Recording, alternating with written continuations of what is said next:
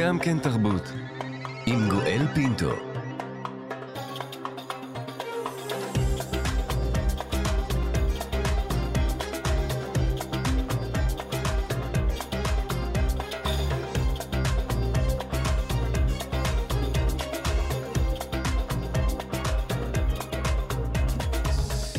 שלום שלום לכולכם, אנחנו כאן, גם כן תרבות, מגזין התרבות של ישראל בשבוע ה-14 למלחמת שבעה באוקטובר. מנסים להשיג נחמה, להתאחד, להרגיש יחד בימים הקשים שעוברים על כולנו. אנחנו כאן, כאן תרבות. מדינת ישראל תומכת במוזיאונים בשני אפיקים. האפיק המרכזי הוא תקנת המוזיאונים במשרד התרבות. האפיק המשני, הקטן יחסית, הוא תקנת המוזיאונים במשרד החינוך. בשעה שמשרד התרבות תומך בעצם קיומו של מוזיאון כגוף תרבות, משרד החינוך תומך בקיומם של פעולות חינוך לתלמידים. בשעה שמשרד התרבות תומך תמיכה צפויה יחסית בכל שנה, משרד החינוך תומך בכל מוזיאון על פי מספר המודרכים ושעות ההדרכה שהועברו במסגרת הפעילות עם כיתות בתי הספר.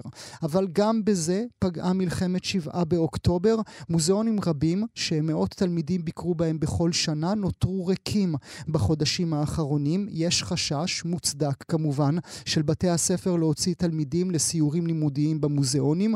וכמובן, כמובן שיש גם אזורים שלמים בארץ שבתי הספר והתושבים בכלל מפונים. מצב זה הביא לכך שמוזיאונים רבים שהסתמכו על סיורים לימודיים לתלמידים נותרו עם בור תקציבי, ובשעה שמשרד התרבות כבר הוציא לדרך תוכניות לפיצוי גופי התרבות, במשרד החינוך מתעלמים. הפגיעה הקשה היא שוב דווקא במוסדות הפריפריה. נברך לשלום שתי מנהלות מוזיאונים שנמצאות איתנו הבוקר, מאיה הלוי, המנהלת היוצאת של מוזיאון המדע בירושלים. תודה רבה שאת נמצאת איתנו הבוקר. תודה. ולצידך איריס אה, גרומן, כן? גרומן, מנהלת מוזיאון העמק בעמק יזרעאל. בוקר טוב גם לך, איריס. בוקר טוב, תודה. תודה שאת אה, נמצאת איתנו. אה, מאיה, נתחיל איתך ברשותך. אנא, אם תואילי להסביר את הפרטים האלה עבור המאזינות והמאזינים. כמה תלמידות ותלמידים את, את, את מארחת, אם אפשר לקרוא לזה כך, במוזיאון המדע בכל שנה? מוזיאון המדע בירושלים פועל בעיר גדולה. הוא משרת באמת גם את תושבי העיר, גם את תושבי המחוז וגם את כל תושבי ישראל. אני מדברת על מבקרים חופשיים וכמובן גם על תלמידים. Mm-hmm. אנחנו בשנה מארחים בסדרי גודל של 70, 80, 90 אלף תלמידים ומורים בשנה, תלוי בשנה ותלוי באירועים. עברנו עכשיו כמה שנים מאתגרות, מהקורונה, ההתאוששות. וכעת המלחמה. אבל גרוסו מודו 70 אלף תלמידות ותלמידים 70, מגיעים... כן, מגיעים 70-90 אלף כן, בשנה. מוזיאון המדע, מגיעים אל מוזיאון המדע בירושלים. ועל, בשנה. ועל על פי כל ראש כזה את מקבלת מתוך אותה תקנת מוזיאונים במשרד החינוך. כן, ישנה, חוש... ישנה נוסחה די אה, מורכבת שמחשבת בעצם את התמיכה, שניסתה בעצם לעשות אה, צדק עם התמיכה בפעילות החינוכית בדרכה. והרעיון המרכזי של התקנת תמיכה הזאת זה ראשית שמשלמים לכל המוזיאונים איזשהו סכום קבוע כדי בכלל לפתוח את הדלת עבור התלמידים להכין את התוכניות. סכום לא גבוה, אבל קבוע. ומעבר לזה בעצם מודדים שני פרמטרים, מודדים את הפרמטר של מספר התלמידים שמגיעים, ומודדים את הפרמטר של מספר שעות ההדרכה שניתנות. Mm-hmm. תלמידים מסוימים מגיעים ליום שלם. כי בעצם על פי התקנה, התקציב הוא גם למדריכים. בעיקר, נכון. Mm-hmm. בעיקר לממן בעצם את ההדרכה. זאת המטרה המרכזית של התקנה הזאת, מתוך נקודת מוצא של מוזיאונים, על העושר שיש בהם, על הצוגות ש... מוצגות בהם, על האמצעים המיוחדים שהם mm-hmm. מסוגלים לפתח, יכולים בעצם לתמוך ולסייע בתהליך הלמידה של בוודאי, תלמידים. בוודאי, בוודאי. אבל זה גם אומר דה פקטו שכאשר יש מלחמה, כמו בימים האלה, של שלושה חודשים, תלמידים לא מגיעים, לא מגיעים לאותם uh, סיורים, מה שיוצר בור תקציבי למוזיאונים כמו מוזיאון המדע בירושלים. אז אני אומרת, השוני הוא קצת השוני בין המוזיאונים הוא גדול, וחשוב לציין, יש הבדל מאוד גדול בין מוזיאונים שנמצאים בפריפריה, שנשענים הרבה מאוד על טיולים שנתיים. כמובן. וכי, כי מספר התלמידים שגרים בסביבתם מצומצם יותר, ומוזיאונים שנמצאים בערים הגדולות. יש הבדל בין ערים שנמצאות יותר תחת איום, ומערכת החינוך שלהם מתפקדת יותר בקושי, לבין ירושלים, שלשמחתנו הפעם, ובינתיים, מתפקדת בצורה רגילה. ויש גם שאלה נוספת, ופה מי נרתם ואיך נרתמים לסייע למהלך הזה. ופה באמת ישנה שאלה של איפה נמצא בעצם החוזק הנפשי והחוזק הלאומי שלנו בעידוד התלמידים mm-hmm. להמשיך להגיע אל אותם מוסדות. כן, אבל, ב, אבל דה פקטו... אה, אה, אין... דה פקטו. במוזיאון, במוזיאון המדע שלנו, לנו יש הרבה מזל. Mm-hmm. כי אנחנו בעצם שוכנים בעיר ירושלים, והקרן לירושלים אה, התגייסה למען אה, חיזוק תושבי העיר ירושלים ולמען חיזוק התושבים המפונים, mm-hmm. וגייסה משאבים כדי לעזור ולתמוך. שלמוזיאונים האחרים אין, אין את המזל הזה, צריך ול, לא לומר. לא לכולם יש את המזל הזה, בדיוק. נשים נקודה אה, ברשותך, ואעבור באמת אל מי שנמצאת בפריפריה, זה משנה את התמונה לגמרי, כמו שאמרה לנו כעת מאיה הלוי, המנהלת היוצאת של מוזיאון המדע בירושלים, ואנחנו מדברים אודות מוזיאון העמק בעמק יזרעאל. זה מוזיאון שעוסק, מאזינות ומאזינים, בכל ההיסטוריה של ההתיישבות והחלוצים. יש בו הרבה מאוד פעילות אה, חינוכית. האזרחית. המנהלת היא איריס גרומן, שנמצאת איתנו. איריס, שוב שלום לך. שלום גואל. בשבילך, איריס, המצב שונה, כמו שאמרה מאיה, ובצדק רב, כי את נשענת רבות אה, על אותם אה, תלמידות ותלמידים שמגיעים לבקר אצלכם במוזיאון. על איזה מספר אנחנו מדברים בממוצע בכל שנה? אני אומר ככה, שלום, נעים מאוד. אמ, אצלנו בעצם זה מוזיאון קטן, הרבה יותר קטן ממוזיאון... אה, כן, זה ברור. של, mm-hmm. כן.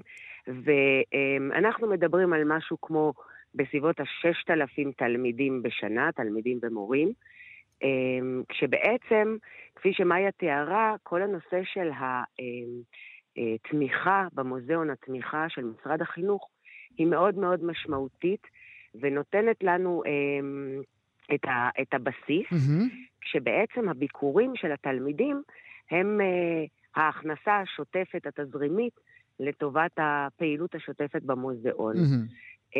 אנחנו נמצאים על ציר שבאמת uh, עוברים בו טיולים שנתיים. Um, העמק, יש בו בתי ספר, אבל לא רבים כמו בעיר גדולה, ובתי הספר מהעמק uh, משתדלים, לפחות חלקם, להגיע עד כמה שזה ניתן. אבל אה, בתי ספר אחרים שהיו פוקדים אותנו מכל הארץ, mm-hmm. כבר אינם, כבר אינם. כבר אינם, אנחנו יודעים, צריך להוסיף עוד נתון מאזינות ומאזינים אה, אודות המוזיאון, המוזיאון העמק בעמק יזרעאל, וזה נכון גם למוזיאונים רבים אחרים הנמצאים במקומות שונים ברחבי הארץ. הארץ. זה מוזיאון שאיננו ממוגן, אז זה בכלל מוסיף עוד אה, סיבה נוספת מדוע אה, יש קושי למערכת החינוך לשלוח לשם אה, תלמידים. כשאת פונה, איריס, אל אה, מערכת החינוך, אל משרד החינוך, ואת אומרת, חברים, אני כבר שלושה חודשים בלי ראש אחד שבא לבקר אותי, מה הם אומרים לך? אה, האמת שאין לי כל כך למי לפנות, זה אחת הבעיות שלי. אמ, והלוואי והיה, ובעצם אי הוודאות שלנו מאוד מאוד גדולה בשני היבטים. א', בהיבט הזה של מה יהיה במהלך השנה הקרובה. אה, יש צוותים שלמים, צוותי חינוך עם הכשרה, עם ידע, עם ניסיון, שאני כרגע מנסה לשמר אותם, כי, אבל... כי, כי, כי את, אין לך עם מה לשלם להם, את אמורה לשלוח אותם הביתה. אני לא אשלח אותם הביתה, ואני אעשה את כל המאמץ לשלם להם יש מאין, כי אסור לאבד את הידע הזה, ואחר כך לגייס אותו מחדש, זה יהיה מאוד מורכב. Mm-hmm. זאת בעיה מספר אחת. והבעיה השנייה, זה שבעצם גם מה שמאיה תיארה בתמיכות, המידע, אה, אה, כמה אושרה תמיכה לשנה, וביחס אה, לבקשה שהגשנו, מגיע מאוד מאוחר לאורך השנה. ואני נמצאת באי-ודאות כפולה, גם במצב שבעצם אין לי תלמידים שמגיעים. Mm-hmm. אני לא יודעת אם אני אעמוד במינימום הנדרש לתבחין. מהו, מהו המינימום? כמה ראשים? הנוסחה היא מאוד מורכבת. זה שיש... אז תעזרי לנו רק במספר אחד. יש תרגום של המספרים למספר שמשרד החינוך במוזיאון בסדר גודל שלי, הוא מדבר על 500, כשהשנה הם אמרו 250, אבל שוב, זה הפער בין ה-6,000 ל-250 הוא לא פער של, אה, מה הבעיה שלה? 250 mm-hmm. uh, תלמידים. כן. זה נוסחה שמשקללת, בסדר? אז זה לא... וצריך זה, להסביר זה... למאזינות והמאזינים שהנוסחה mm. הזו גם תיקח אותנו לשנה הבאה. כי לומדים, ד, כי לומדים דברים משנה נוכחית לתקציב גם של שנה הבאה, זה מין כדור ש, שאף פעם לא מפסיק, אה, לא מפסיק להתגלגל.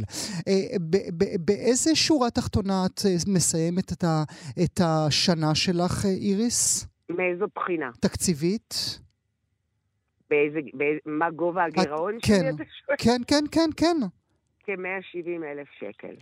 170 אלף שקלים? מתוך ו... מחזור בהיקף פעילות של כמעט 2 מיליון. כש, כש, כשזה בעצם 170 אלף שקל שאפשר במידה רבה להשעין אותם על חודשי המלחמה. נכון. אה, נשים נקודה ברשותך. אה, מאיה, אה, כאמור הגדרתי והזכרתי שאתה מנהלת היוצאת של מוזיאון המדע בירושלים. נדמה לי שרק השבוע עזבת את תפקידך, אנחנו כמובן שמחים לארח אותך כאן. יש בעינייך איזושהי, בראיית על, איזושהי דאגה של המדינה למוזיאונים שלה, או שזה מין על הדרך כזה? כי גם כאשר אנחנו בוחנים את תקציב משרד התרבות, הוא, גם הוא, על כל המוזיאונים בישראל, יש כ-50 מוזיאונים מוכרים. התקציב הוא גרוסו מודו 45 או 50 מיליון שקלים, גם זה מעט מאוד. המדינה בכלל רוצה מוזיאונים בישראל? אני חושבת שהמדינה רוצה, אבל לא רוצה מספיק.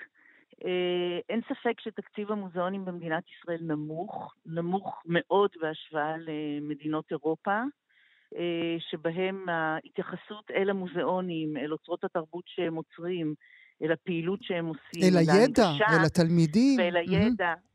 התלמידים הם רק חלק מהמרכיבים, אבל חלק מאוד מאוד משמעותי באמת בתפיסה. אנחנו גם יכולים לציין שאולי מה שמאפיין מאוד את המוזיאונים בישראל זה הפריסה הגיאוגרפית שלהם. Mm-hmm. דיברנו על מוזיאון העמק, אנחנו נמצאים במוזיאונים שנמצאים בפריפריה ובמרכז. לא כל המוזיאונים נמצאים רק, תל...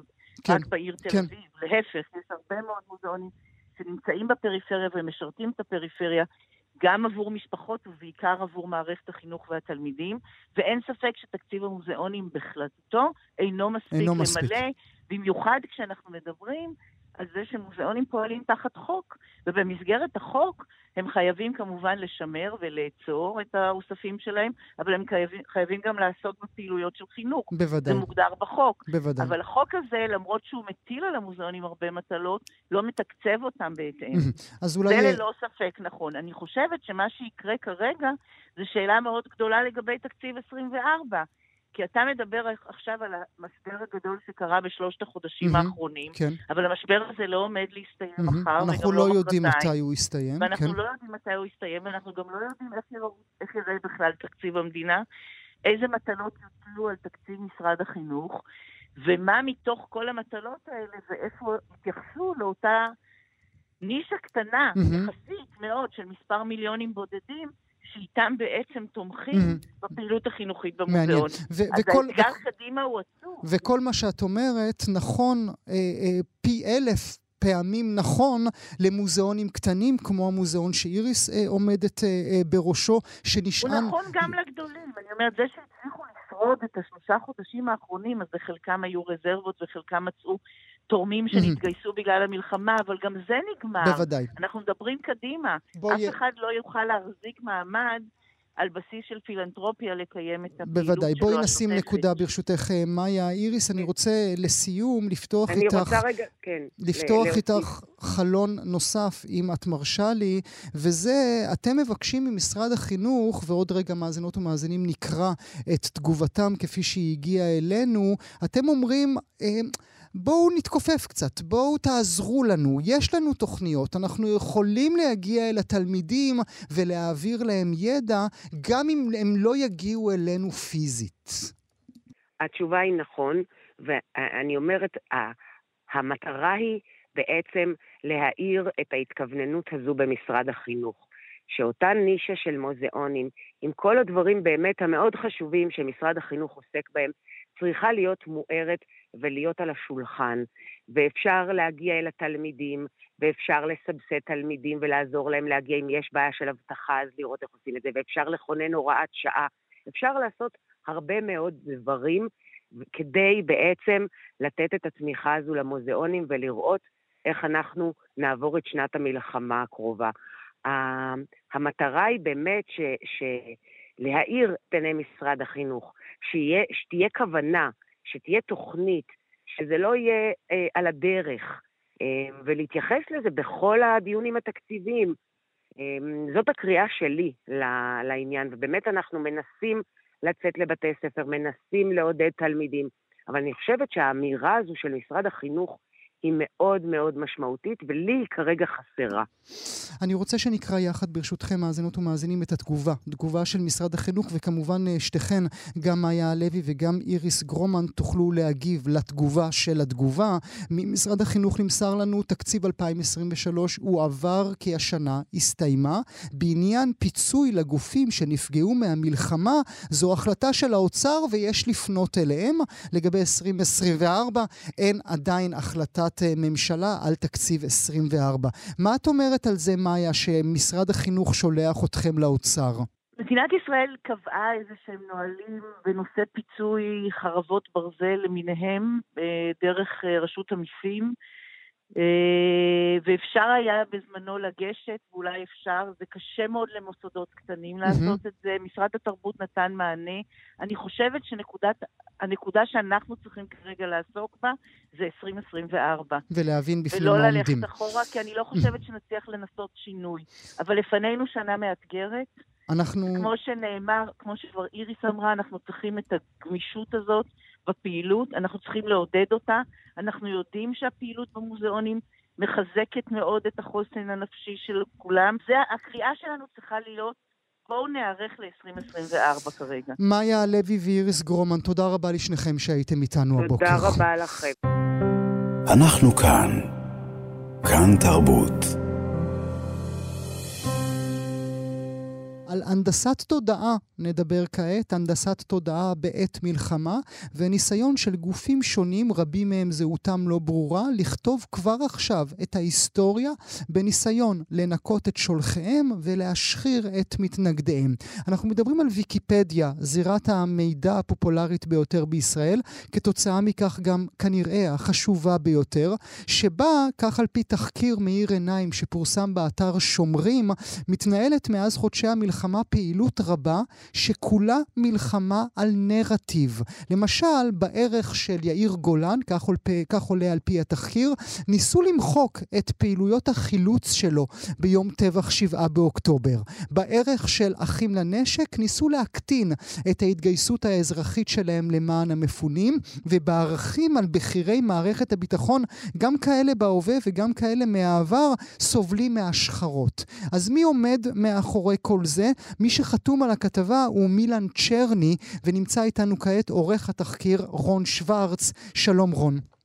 אהלן גואל, תודה רבה שאתה נמצא איתנו, וברכות באמת על התחקיר המאוד מרשים, אה, המאוד מרשים הזה. האם רואים את זה, רון, ממש ברגע עצמו? האם רואים את תחילת ניסיון שינוי הנרטיב כבר בשבעה באוקטובר, כבר בשמונה באוקטובר? אה, התשובה היא שכן. אה, בעצם אה, מתחילת, ה... מתחילת המלחמה, שכבר שלושה חודשים אנחנו לתוכה, אנחנו בעצם שומעים שאנחנו ביחד ננצח ולא מדברים עכשיו על פוליטיקה ונשאיר את האחריות ואת מי אחראי למה לוועדות החקירה.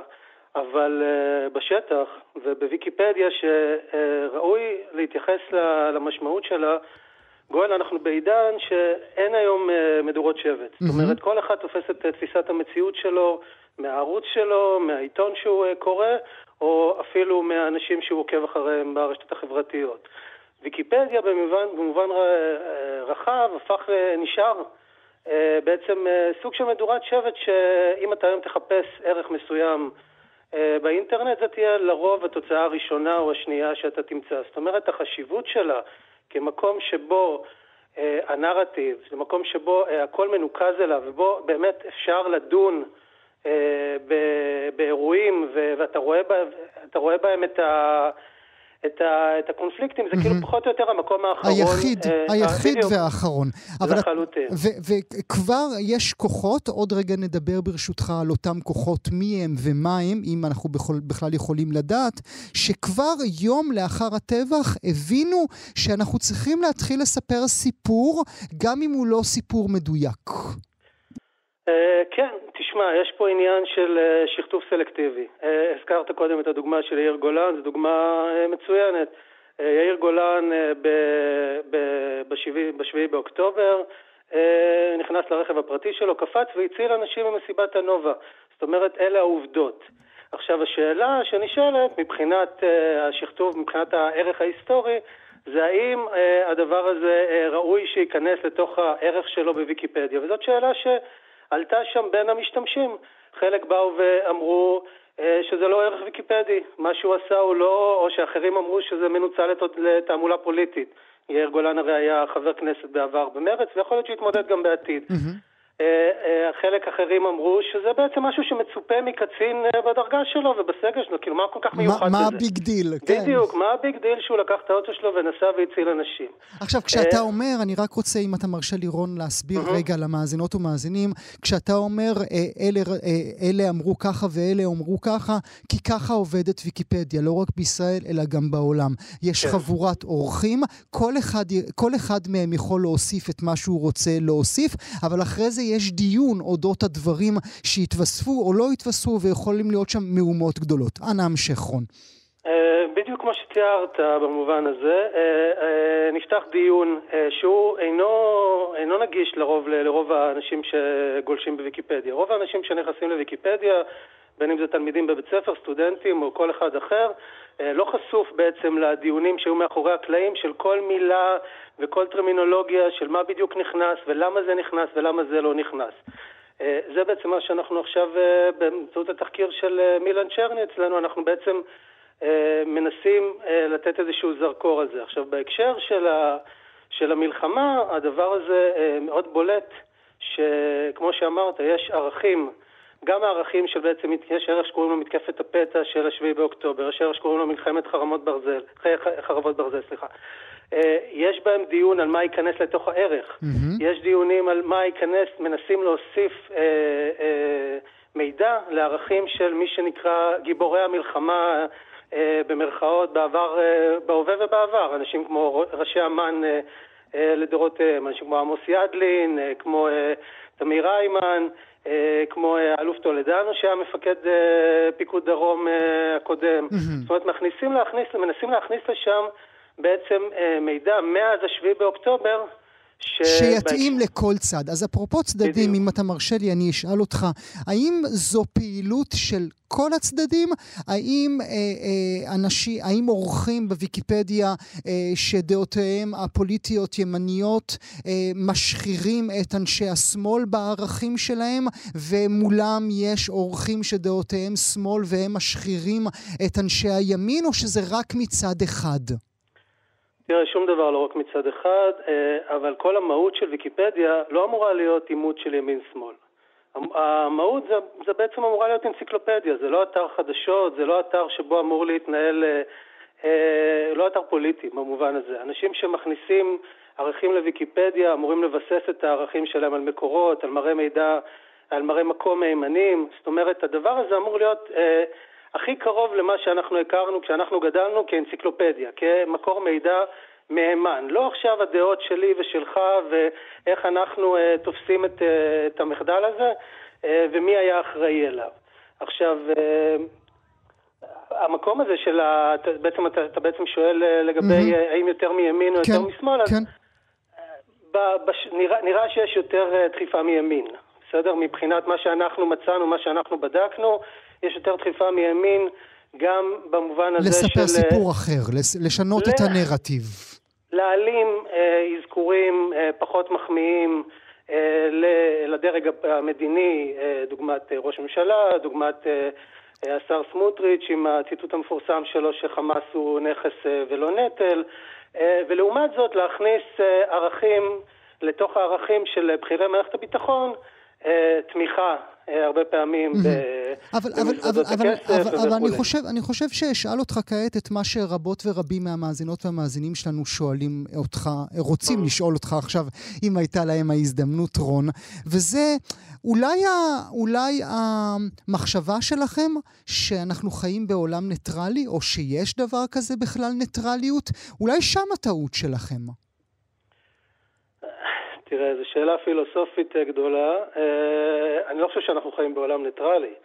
זאת אומרת, שום דבר הוא לא ניטרלי, אבל, והתהליך הזה של ויקיפדיה, גם צריך להדגיש, הוא עדיין תהליך שמייצר מוצר הרבה יותר מהימן, לדוגמה, מאשר תפיסת המציאות שתקבל אם תגלוש אה, ברשתות החברתיות.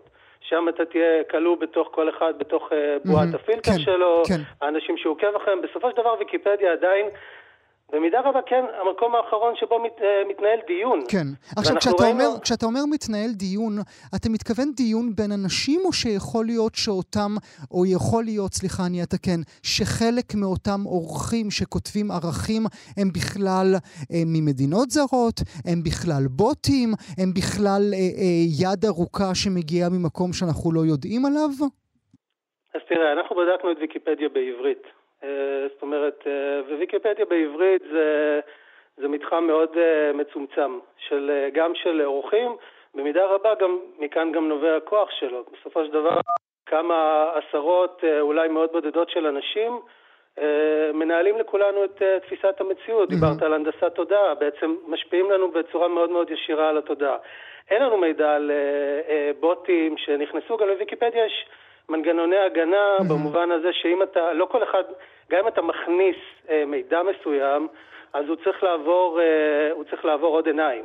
זאת אומרת, והרבה פעמים תופסים אותו. אנחנו, חלק מהמידעים שאנחנו מציגים בתחקיר, זה מידעים גם שלא נכנסו בסוף, בסופו של דבר לערכים. Mm-hmm. כי מישהו תפס אותם וראה שהם אה, לא מתאים שהם יהיו כן. אה, בתוך, ה, בתוך הערך. שזה, שזה מאוד מעניין מה שאתה אומר, כי אתה עומד בשורה אחת עם אה, עומר בן יעקב, איש הארץ, שאיתו שוחחנו לפני מספר שבועות, כן. וגם הוא הצביע, רון, בדיוק כמו שאמרת עכשיו, שהרבה מאוד מאותם ניסיונות לא שורדים, כי יש המון אנשים שמוודאים שהם באמת לא ייכללו בסוף בסוף בערך. זה נכון. אה, זה, זה גם במידה רבה אה, הכוח של ויקיפדיה. זאת אומרת, אה, בסופו של דבר כמוצר שהוא אנציקלופדיה שיתופית, ושבאמת הרבה עיניים סורקים אותה.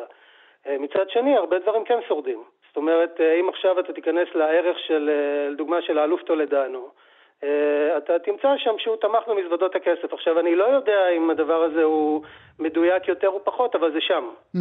בסדר? עכשיו, מי שייכנס לערך שלו, אה, ייפגש בשורה הזאת. ייפגש בשורה הזו וימשיך להדהד אותה, כן? כי הרי זה כתוב בוויקיפדיה, ואם זה כתוב בוויקיפדיה... בדיוק, וזה מקור שהוא כבר ממוסמך ויותר מהימן מאשר אה, מישהו שסתם ככה צייץ אותו. ומה שלמדתי עוד בתחקיר המצוין שלכם, ואני מזמין אתכם, מאזינות ומאזינים, לקרוא בו מתחילה ועד סוף, זה שפתאום ערך אוסלו הפך להיות הנינט טייב של הוויקיפדיה. כן, זה, זה, זה דרך אגב מאוד מעניין, אתה יודע, בסופו של דבר אתה מסתכל על הסכמי אוסלו כערך, זה, זה משהו שקרה לפני 30 שנה. אם אנחנו מדברים על אה, ספר היסטוריה או אנציקלופדיה, הערך הזה אמור להיות אה, חלוץ, זאת אומרת, אה, מה, מה יש לשנות בדיוק בהסכמי אוסלו. אבל מצאנו שממתי שאוסלו חזרו, חזרו לאופנה במרכאות, מאז שהיה את הציטוט המפורסם של ראש הממשלה מתוך אחת מישיבות של ועדת חוץ וביטחון, שהוא בעצם עשה סוג של אנלוגיה כלשהי בין קורבנות השבעי באוקטובר לקורבנות אוסלו, אנחנו רואים גידול מאוד גדול בניסיונות עריכה בתוך, אה, אה, גידול כפול, יותר מפי שתיים ניסיונות עריכה בתוך הערך של אוסלו מאשר בתקופה אה, קודמת. זאת אומרת, אתה, אתה, אתה רואה שהניסיונות להשפיע על הנרטיב הם לא רק על הערכים שקורים בזמן הווה, mm-hmm. והתיעוד ההיסטורי שאנחנו מדברים עליו, לא, לא, זה, זה, זה כתיבה מחודשת של ספרי בדיוק, ההיסטוריה. בדיוק, יש פה שכתוב mm-hmm. היסטורי, בדיוק. יש פה עכשיו ניסיון להתאים. נגיד נכנסו לערכים של... אה, אה, אלופים אה, שכבר נפטרו מזמן, אנשים כמו נגיד יאנוש בלגל, והכניסו לו לערך, שהוא כבר מזמן כבר נפטר, והכניסו לו לערך שהוא תמך בהתנתקות. מה זה רלוונטי עכשיו? מה זה רלוונטי לבן אדם עצמו? אה, אבל זה שם. אבל זה שם. אולי מילה לסיום, רון, כי אני לא יכול לשלוח ככה את המאזינות והמאזינים. אנחנו לא יכולים לשלוח אותם לעולם שבו שום דבר הוא לא אמת והכל שקר. מה הם כן יכולים לעשות מול ערכים כאלה? תראה, קודם כל, מול ערכים באופן כללי? מול סתם קריאת ערכים. אני רוצה עכשיו להיכנס לערך אה, אודות, אה, אה, מה, מה נגיד, אה, מרטינה נברטילובה. איך אני יודע שהיא בכלל לסבית? שאלה טובה. תראה, אנחנו בעידן של אין אמת הרי. זאת אומרת, וזו אחת הבעיות הכי גדולות של, ה, של התקופה שלנו ושל הרשתות. במובן הזה, עוד פעם, אני מחזיר אותך למה שגם דיברת עם עומר בן יעקב, זאת אומרת, ויקיפדיה זה לא המקום הכי גרוע ברשת. במובן הזה, כאילו יש מקומות גרועים פי כמה. אה, אבל אה, כשאתה נכנס לערך, כדאי שתנסה להיות ביקורתי כלפיו ולא לקבל את הדברים, אה, בוא נגיד, כדברי אלוהים, בדיוק. אם אתה, אתה יודע, סטודנטים יודעים שאם הם מצטטים מוויקיפדיה בעבודות זה לא קביל. לא במקרה.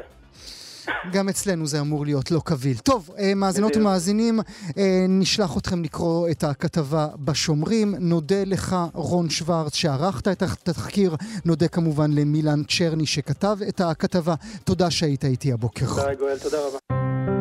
אנחנו כאן. כאן תרבות. לצלילים הבאים שנשמיע לכם, מאזינות ומאזינים, לא, לא, לא ציפינו. מאות צעירים איבדו את חייהם במסיבת הנובה, עוד מבלים רבים נפגעו פיזית, רבים מהם נפגעו נפשית. מי שאמורים היו להופיע באותה מסיבה הם צמד Astral Projection, אבי ניסים וליאור פרלמוטר, מהרכבי הטראנס הישראלים המצליחים בעולם. כשהם היו בדרכם לשם הם קיבלו הודעות על יריות וחזרו אחורה. עכשיו, לזכרם של הנספים ולכבודם של הנפגעים, הם באים אלינו עם טרק חדש, טרק יפהפה, שכוכבו הוא לא פחות מאשר יהורם גאון, ששר את חיים חפר לחיי העם הזה. בואו נשמע. העם הזה מתי נחלץ הוא לעזרה? כשהוא רואה שיש אתגר או יש צרה. יהורם אה, גאון עם Astral Projection, אלה צלילים שלא חשבנו שאי פעם נשמע. חברי Astral Projection הם אה, ליאור פרלמוטר ואבי ניסים, שגם נמצא איתנו. שלום אבי. היי, בוקר טוב, מה שלומך? את הלסת הפלתם לי. כן, גם אנחנו הופתענו מזה, אני אומר לך. כי מה, מי מכם אמר, אה, יורם. הבת שלי דווקא, אתה יודע מה? יניב ומעיין מחברת הפרסום מנץ' שלחו אליי אימייל שבועיים אחרי כל הטרגדיה והם אמרו, טרק חדש עם יורם גאון ו... ולא, לא, בהתחלה אני לא, לא ידעתי מה לעשות עם זה, מה, מה הקשר בין אסטרל שזה טראנס פרופר, ליורם גאון, שאני מאוד מאוד אוהב אותו, אבל לא, לא כל כך היה לי קשר לתוך הטראנס, והבת שלי אמרה לי, אתה עושה את זה.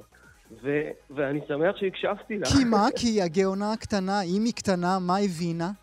היא הבינה שהחיבור הזה הכרחי לכל מה שקורה פה בעם הזה. אמממ. החיבור בין הטראנס לארץ ישראל היפה, ואני שמח שלא סירבתי לה. זה פשוט, זה, זאת האמת לאמיתה, זה מה שקרה. מעניין לדעת מה התגובה של יורם כשאמרו לו Astral Projection. שלשום דיברתי איתו, התכתבנו בוואטסאפ, אחרי, דווקא אחרי הפרויקט. הוא נכנס לאולפן אחר להציג את השירה, אנחנו באולפן שלנו, ושלשום התכתבתי. זאת אומרת. הוא לא ישב על ה beat שלכם? הוא לא יודע הוא מה... הוא ישב, אנחנו שלחנו את, ה, את הסקיצה שלנו ליניב ומעיין, הם נכנסו לאולפן אחר, הוא הקליט שם את השירה. ושלשום, אחרי שכל הפרויקט יצא החוצה עם הקליפ והטרק, הוא אמר לי שהוא ממש אוהב את זה, וזה שימח אותו. פח... את האמת, פחדתי מהתגובה שלו, mm. איך הוא ייקח את זה, כי הוא כל כך בסגנון אחר. לא, לא, אבל הוא צודק בהגדרה שלו, אתה יודע, אבי. אה, זה, זה טרק משמח, זה, אה, אה, זה עושה שכל. יש היגיון כששומעים את השש דקות ו-29 שניות האלה, ולא לחינם אני מדגיש, כי מה לי ולאורך של טרקים, מאזינות ומאזינים, אבל ל-6.29 יש חשיבות, נכון, אבי? יש חשיבות גדולה מאוד, אבל רק שתדע לך שאנחנו, שזה קרה במקרה. זה קרה במקרה, אנחנו לא... זה פשוט יצא. בסוף הטרק, אני רואה שזה כתוב 6.29, בדיוק השעה שהחל הטבח, וגם שם המיצג אה, באקספו בביתן אחד. די, נו, אתה מרמה עליי עכשיו. אני אומר לך את האמת. לא, אין, אין סיכוי בעולם שזה במקרה. אני נשבע לך, אני לא ידעתי שזאת הדקה והשניות המדויקות שזה מה שייצא. אני אומר לך. דווקא המשרד, המשרד של יניב ומעיין עלו על הדבר הזה.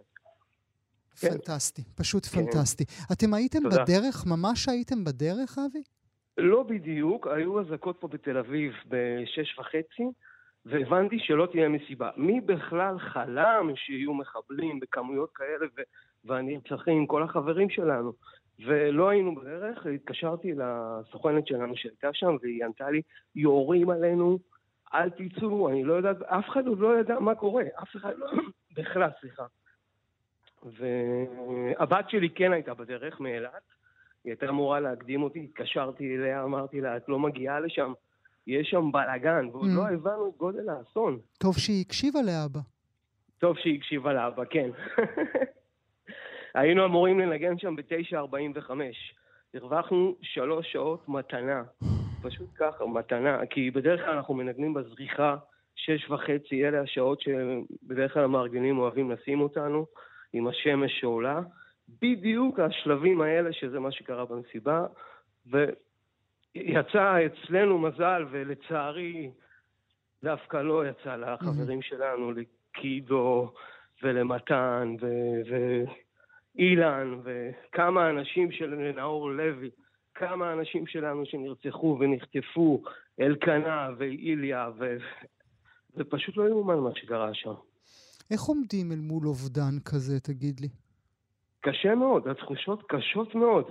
קשות מאוד. אני, אנחנו עדיין לא יכולים לה, לעכל את ה... לה, להכיל את הדבר הזה וגם לעכל את זה.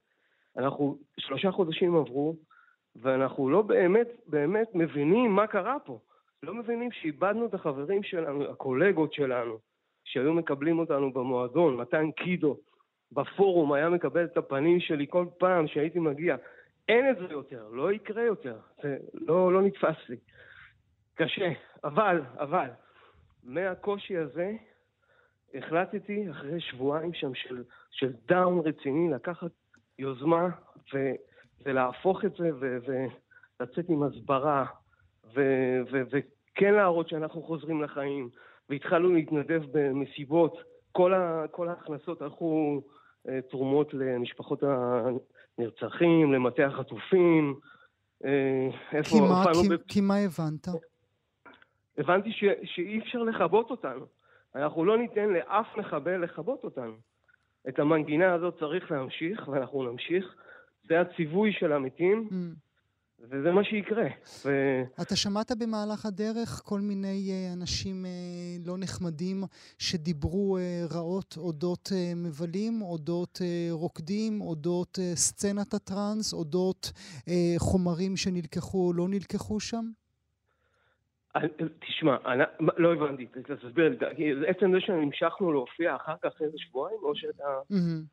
אז זה, לא, דווקא חיזקו אותי.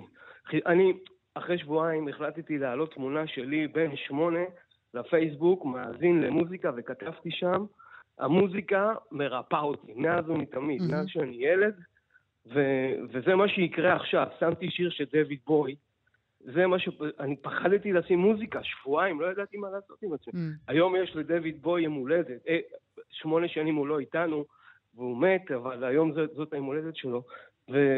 ואיתו דווקא החלטתי לפתוח את, ה... את ההפוך שלי ממה שהרגשתי, את הדאון הנוראי, כדי לה... להפיץ אור לאנשי האור ולהמשיך קדימה, כי לא יפסיקו לנו את המסיבות. ואת המוזיקה. לא ניתן למחבלים לעשות את זה, כי זה מה שהם רצו, לא ניתן להם לעשות את זה. אתה כמובן, כמו שהגדרתי אתכם, ובצדק רב, אולי אפילו המעטתי, אתם אה, מהרכבי הטראנס המצליחים ביותר בעולם. שמעת מהעולם? קיבלת חיבוק, או כמו שאנחנו רואים את זה בתקשורת, חטפת סטירה? אה, מה שקורה מצד הפרו-פלסטינאים, הם חיכו לכל פוסט שלי. ברגע שהם ראו רק את דגל ישראל, נכנסו בנו ו- ו- ודיווחו עלינו לאינסטגרם, ואינסטגרם הקשיבה להם, כל שבעה אנשים שמדווחים, משום מה אינסטגרם חוסמת, עושה הגבלות. עד עכשיו, אחרי שלושה חודשים, יש לי עדיין הגבלות בחשבון שם. זה קורה רק ברשתות, אצלנו. Mm-hmm. במסיבות המשכנו להופיע, נסע, טסנו לברזיל, לגואה, שם לא היה שום זכר לדבר הזה. פחדתי כי הם איימו עלינו שהם יגיעו למסיבות ו... ויפגינו ויגרמו לכך כן. שיבטלו, כן? כן, זה לא, זה לא קרה. והמארגנים דווקא בעניין שלנו, הם, הם בעדנו, הם מבינים שאנחנו הקורבן ולא האשמים. אני לפעמים בחדרי מלון בעולם, כשאנחנו נוסעים, אני פותח נניח תחנות, לא רוצה לציין את השם, והם מראים רק אותנו כרעים. ואני, mm-hmm. ואני משתגע מזה, אני משתגע מהדבר הזה. כל, לא כל העולם, אבל הרשתות מראות דווקא את, ה, את ההפוך ממה שצריך להראות. אנחנו הקורבן, הם האשמים. אבל, אבל איך אתה מסביר את זה, אבי, שלמרות הכל סצנת הטראנס מחבקת אתכם כי זו סצנה מיוחדת במינה? והדבר הכי טוב שקרה לעולם, כל השבט שלנו מאוחדים ו- ואוהבים את הדבר הזה בכל רמ"ח איבריהם. אני ב- ב- בעולם הטראנס, מאז שהוא קיים, מגיל 17 לפני 35 שנה, אנחנו 35 שנה בעסק הזה, בדבר המופלא הזה. בתחילת הדרך לא היה הרבה קהל, היום, 35 שנה, כל העולם מכיר, mm. ולא, אולי שמע את ההגדרה, אולי לא מכיר בדיוק את המוזיקה, אבל כל העולם יודע בדיוק מה זה. אפילו יורם גאון, אבי. אפילו יורם גאון. היית מאמין? תשמע, לגבי יורם, אני זכיתי להכיר בן אדם מופלא, שנון, רהוט, ו- ואני כל כך שמח על החיבור הזה. איזה, איזה בן אדם מדהים האיש הזה. זה באמת טרק יוצא דופן. אני רוצה לברך אתכם עליו ולהודות לך, אבי ניסים. תודה רבה על השיחה הזו. אני מאוד אשמח. תודה, גואל. תודה רבה לכם על הכל. תודה רבה.